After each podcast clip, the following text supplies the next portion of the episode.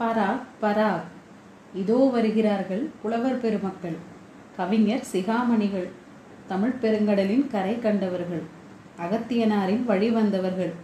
தொல்காப்பியம் முதலிய சங்க நூல்களை கரைத்து குடித்தவர்கள். சிலப்பதிகாரம் முதலிய ஐம்பெருங்காப்பியங்களை தலைகீழாக படித்தவர்கள். தெய்வத்தமிழ் மறையான திருக்குறளையும் ஒரு கை பார்த்தவர்கள். இலக்கியம் கண்டதற்கு இலக்கணம் அறிந்தவர்கள். இலக்கணம் கூறியதற்கு இலக்கியம் தெரிந்தவர்கள். தாங்களே சுயமாகவும் கவி வல்லவர்கள் அவர்கள் ஒவ்வொருவரும் எழுதிய கவிகள் அடங்கிய ஏட்டுச்சுவடிகள் கோடானு கோடி கரையான்களுக்கு பல்லாண்டு உயிர் வாழ்வதற்கு உணவாகும் என்றால் பார்த்து கொள்ளுங்களேன். புலவர் பெருமக்கள் அத்தனை பேரும் கும்பலா சுந்தர சோழ சக்கரவர்த்தியோட சன்னிதானத்துக்கு வந்து சேர்றாங்க. அவரோட அருமை பெருமையெல்லாம் சொல்லி வாழ்க வாழ்கன்னு வாழ்த்துறாங்க. இந்த கோஷங்களையும் கூச்சல்களையும் சுந்தர சோழர் அவ்வளவா விரும்பலைனாலும் தன்னோட நோயையும் மறந்து வந்தவங்களை வரவேற்கிறதுக்காக எழுந்திருக்க முயற்சிக்கிறாரு. அப்போ சின்ன பழுவேட்டரையர் முன்னாடி வந்து சொல்கிறாரு பிரபு புலவர்கள் உங்களை தரிசித்து மரியாதை செலுத்திட்டு போகிறதுக்கு தான் வந்திருக்கிறாங்க. உங்களுக்கு சிரமம் கொடுக்கறதுக்கு வரல. அதனால் தயவு செஞ்சு உங்களை நீங்களே சிரமப்படுத்திக்காதீங்க அப்படிங்கிறாரு. உடனே புலவர்களின் தலைவரான நல்லன் சாத்தனார் ஆமாம் அரசர்க்கரசே சக்கரவர்த்தி பெருமானே உங்களுக்கு கொஞ்சம் கூட சிரமம் கொடுக்கறதுக்காக நாங்கள் வரலை அப்படிங்கிறாரு. உடனே சுந்தர சோழர் சொல்கிறாரு உங்களை எல்லாம் ரொம்ப நாளைக்கு அப்புறம் பார்க்குறதுல எனக்கு ரொம்ப மகிழ்ச்சி. எல்லாரும் உட்காருங்க. கொஞ்சம் பாடல்கள் சொல்லிட்டு போங்க அப்படிங்கிறாரு. தரையில் விரிச்சிருந்த ரத்ன ஜம காலத்தில் எல்லாரும் உட்கார்ந்தாங்க. இதுதான் சமயம்னு வந்தியத்தேவனும் புலவர் கூட்டத்தோடு கலந்து உட்காந்துக்கிட்டான் தான் சொல்ல விரும்பினதை முழுசாக சக்கரவர்த்தி கிட்ட சொல்லாமல் போகிறதுக்கு அவனுக்கு மனசு இல்லை சந்தர்ப்பம் கிடைச்சா முழுசாக சொல்லிட்டு தான் போகணும் அப்படின்னு சொல்லி உட்காந்துக்கிறான் இதை சின்ன பழுவேட்டரையர் கவனிச்சுட்டு தான் இருந்தார். அவரோட மீசை துடிச்சுது. முதல்ல அவனை வெளியில் அனுப்பிடலாமா அப்படின்னு கூட நினச்சாரு. அதுக்கப்புறம் அவன் அங்கேயே தன்னோட கண்காணிப்பில் தான் இருக்கிறது நல்லது அப்படின்னு முடிவு பண்ணிட்டாரு. அதனால் அவனை பார்த்து கூட பார்க்காதது மாதிரி இருக்கிறாரு. இந்த புலவர்கள்லாம் போனதுக்கப்புறம் அவனை வெளியில் கூட்டிகிட்டு போய் அவன் மகாராஜா கிட்ட சொன்ன செய்தி என்ன அப்படிங்கிறது தெரிஞ்சுக்கணும்னு நினைக்கிறாரு. அபாயம் அபாயம் அப்படிங்கிற அவனோட குரல் அவர் காதில் இன்னும் கேட்டுக்கிட்டே இருந்தது. அப்போ சுந்தர சோழர் சொல்கிறாரு புலவர்களே தமிழ் பாட்டு கேட்டு ரொம்ப காலமாயிருச்சு. என்னோட செவிகள் தமிழ் பாடலுக்கு பசித்திருக்குது. உங்களில் யாருக்காவது புதிய பாடல் எதுவும் தெரியுமா? கொண்டு வந்திருக்கீங்களா? அப்படின்னு கேட்குறாரு உடனே ஒரு புலவர் எழுந்து நின்று பிரபு உலகபுரத்தில் உங்கள் பெயரால் வழங்கப்படுற சுந்தர சோழ பெரும்பள்ளியிலிருந்து தான் நான் வந்திருக்கேன். சிவநேச செல்வராகிய நீங்கள் பௌத்த மடாலயத்துக்கு நிபந்தம் அளித்து உதவுனதை இந்த தமிழகத்தில் இருக்கிற பௌத்தர்கள் எல்லாருமே பாராட்டி போட்டுடுறாங்க நீங்கள் உடம்பு சரியில்லாமல் இருக்கிறது தெரிஞ்சது முதல்ல பிஷுக்கள் ரொம்ப கவலை கொண்டு உங்கள் உடல் நலத்துக்காக பிரார்த்தனை செய்கிறதுக்காக ஒரு பாடல் பாடிட்டுருக்காங்க. அந்த பாடலை இங்கே சொல்கிறதுக்கு நீங்கள் அனுமதி தரணும் அப்படிங்கிறாரு. அப்படியே சொல்லுங்கள் கேட்க காத்துட்ருக்கேன் அப்படிங்கிறாரு சக்கரவர்த்தி. புலவரும் அந்த பாடலை பாடுறாரு. பாடலை கேட்டதும் அங்கிருந்த புலவர்கள் அத்தனை பேரும் நன்று நன்றுன்னு சொல்லி தங்களோட பாராட்டுக்களை தெரிவிக்கிறாங்க. உலகபுர புத்த மடத்துக்கு நான் செய்த சேவை ரொம்ப அற்பமானது. அதுக்கு இவ்வளோ பாராட்டு வேணுமா?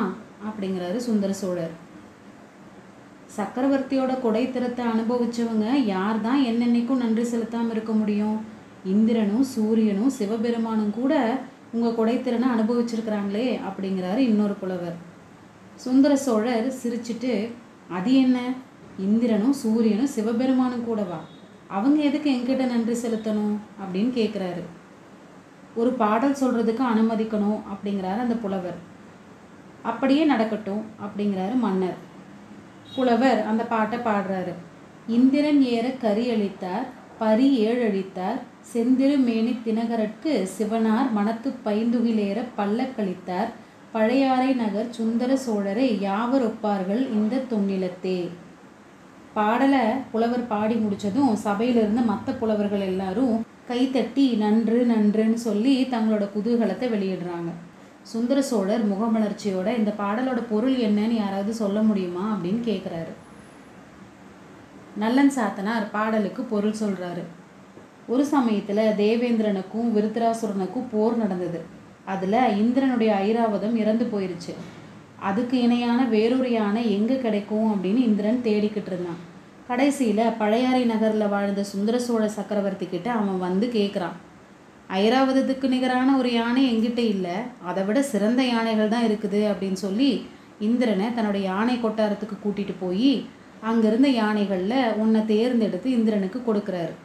இந்த யானையை எப்படி அடக்கி ஆள போகிறோம் நம்ம வஜ்ராயத்தினால கூட முடியாதே அப்படின்னு இந்திரன் பயப்பட்டப்போ வஜ்ராயத்தை விட வலிமை வாய்ந்த ஒரு அங்குசத்தையும் அவனுக்கு கொடுக்குறாரு. அதுக்கப்புறம் ஒரு காலத்தில் செங்கதிர் பரப்பி உலகுக்கெல்லாம் ஒளி தர சூரிய பகவானுக்கு ராகு என்னும் அரக்கனோட பெரும் போர் மூண்டது. ராகு தினகரனை விழுங்க பார்த்தான். முடியலை. தினகரனுடைய ஒளி அந்த மாதிரி ராகுவை தகிச்சிருச்சு. ஆனால் சூரியனோட தேரில் பூட்டியிருந்த குதிரைகள் ஏழும் ராகுவோட காலக்கோடி விஷத்தினால தாக்கப்பட்டு செத்து போச்சு. சூரியன் தன்னோட பிரயாணத்தை எப்படி தொடங்குறது அப்படின்னு திகச்சு நிற்கும்போது அவனோட திசையற்ற நிலையை கண்ட சுந்தர சோழர் ஏழு புதிய குதிரைகளோட சூரிய பகவான் கிட்ட போய் ரதத்தில் இந்த குதிரைகளை பூட்டிட்டு வந்து உலகத்தை உய்விக்கணும் அப்படின்னு கேட்டுக்கிறாரு.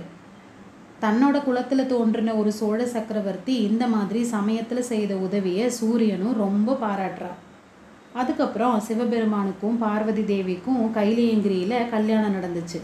பெண் வீட்டார் கல்யாண சீர்வரிசையோடு வந்திருந்தாங்க. ஆனால் பல்லக்கு மட்டும் கொண்டு வர மறந்துட்டாங்க. ஊர்வலம் நடத்துறதுக்கு எருது மாட்டை தவிர வேற வாகனம் இல்லையே அப்படின்னு கவலையோடு பேசிக்கிட்டாங்க. இதை தெரிஞ்சுக்கிட்ட சுந்தர சோழ சக்கரவர்த்தி உடனே பழையாறை அரண்மனையிலிருந்து தன்னோட முத்து பல்லக்கு கொண்டு வர சொன்னார். பயபக்தியோட சிவபெருமானோட திருமணத்துக்கு தன்னோட காணிக்கையாக அந்த பல்லக்கை கொடுக்குறாரு. அப்படிப்பட்ட சுந்தர சோழ சக்கரவர்த்திக்கு உவமை சொல்லக்கூடியவங்க இந்த விரிந்து பறந்த அலைக்கடல் சூழ்ந்த பெரிய உலகத்தில் வேற யார் இருக்கிறாங்க?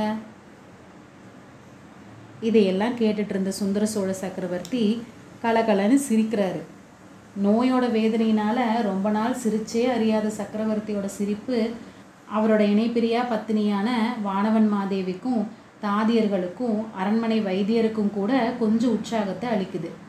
கோட்டை தளபதி சின்ன பழுவேட்டரையர் இத்தனை நேரமும் நின்றுட்டே இருந்தவர் சக்கரவர்த்தியை கை கூப்பி வணங்கி பிரபு நான் பெரிய தப்பு செஞ்சிட்டேன். பிழை பொறுத்து மன்னிக்கணும் அப்படிங்கிறாரு. ஆஹா தளபதியாக பேசுறது?